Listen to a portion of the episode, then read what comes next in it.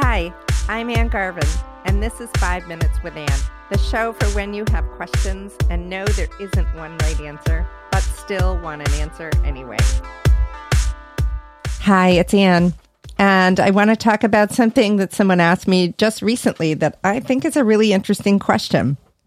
A friend asked me, Why can't I just eat one cookie? And, uh, you know, it seems like that's an easy answer, right? Because they taste good and we like them. And, like, why would you just eat one cookie? But the problem is, is that we don't stop at one cookie and sometimes we don't stop at two cookies. And if you like, uh, Girl Scout cookies, like most people like Girl Scout cookies, we won't stop at the entire sleeve of cookies. So I want to talk about why that's so hard so that everybody can feel a little bit better about when they overconsume cookies. You're sort of set up for that, specifically to do that. And there are good reasons for, survival related to that, but let's talk about why it's so hard to stop eating at one cookie. Okay, so here's the thing there's something called sensory specific satiety, and that's a really big word for when we take a bite of a cookie or a brownie or a piece of pie or whatever it is, that first bite is the most fantastic bite that ever was for that experience of eating that food.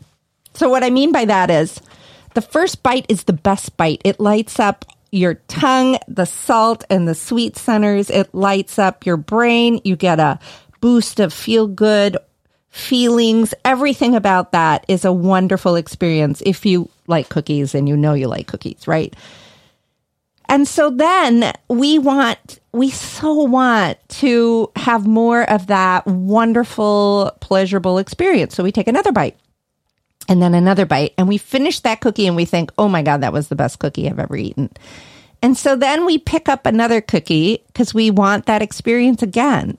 But the interesting thing is that your tongue and your taste centers are starting to build up a little bit of a tolerance for that. And so the second cookie is not as good as the first cookie. Like your tongue is like, yeah, I know this flavor. Thank you very much. We had it a minute ago. And while I still enjoy it, your brain is chasing that first bite but you're never going to get that first bite again. Like I think I, I, I hate to say it, but I really think that this is very much a human experience in um, almost all ways, like dating and the rest of the world. But if you think about that, that's a really easy reason why you're eating too many cookies in one setting. You're chasing that first bite every single time. So, how can you use this information? Well, first of all, you can use this information by saying to yourself, okay, I know that what I want is that first bite. And if I keep chasing it and eating these cookies, I'm never going to get there. So it's a race all the way to the bottom. Like you're never, you're not going to experience that first cookie again. So that's one thing. But here's something, and so that should help you, honestly. That should kind of give you a little bit of, you know, understanding about you may as well give it up because you're not going to find it again.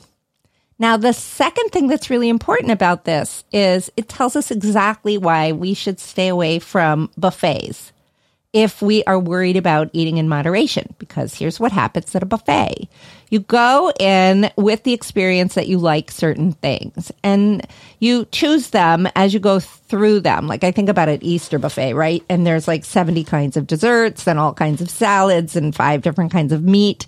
And you can put them all on your plate so that your entire plate is filled with variety. So when you take that first bite of ham, you're like, oh my God, that's the most wonderful flavor ever. And then you take a bite of roast beef, and then you take a bite of pudding, and then you take a bite of stuffing, and then you take a bite, and each one of those flavors are the best flavors ever. And then you go back around and do it again. And that's why we overeat at a buffet, because you're not building up the tolerance to those tastes. So I always say to people, stay away from buffets. Stay away from all kinds of variety on a plate. I'm not saying you should eat one white food. I'm not saying that you should, um, you know, decrease the variety of food. But what I am saying is very specifically, if you have tons of choices and unlimited amounts available to you, you're going to overeat. And so there is so much information about this, and I'm going to talk more about it. But today's takeaway is this you're going to take a bite of something and then chase that bite all the way down the rabbit hole into eating too much. That's the first piece. And the second piece is think about what happens at a buffet and why that happens at the buffet. And if you're at all worried about eating too much, maybe don't go to a buffet. so I have more to talk about this. Like, I want to talk about chunks in your food, like chocolate chips and yogurt with fruit in it. Um, and so maybe I'll do that next. So tune in. I'll talk to you again. Bye bye.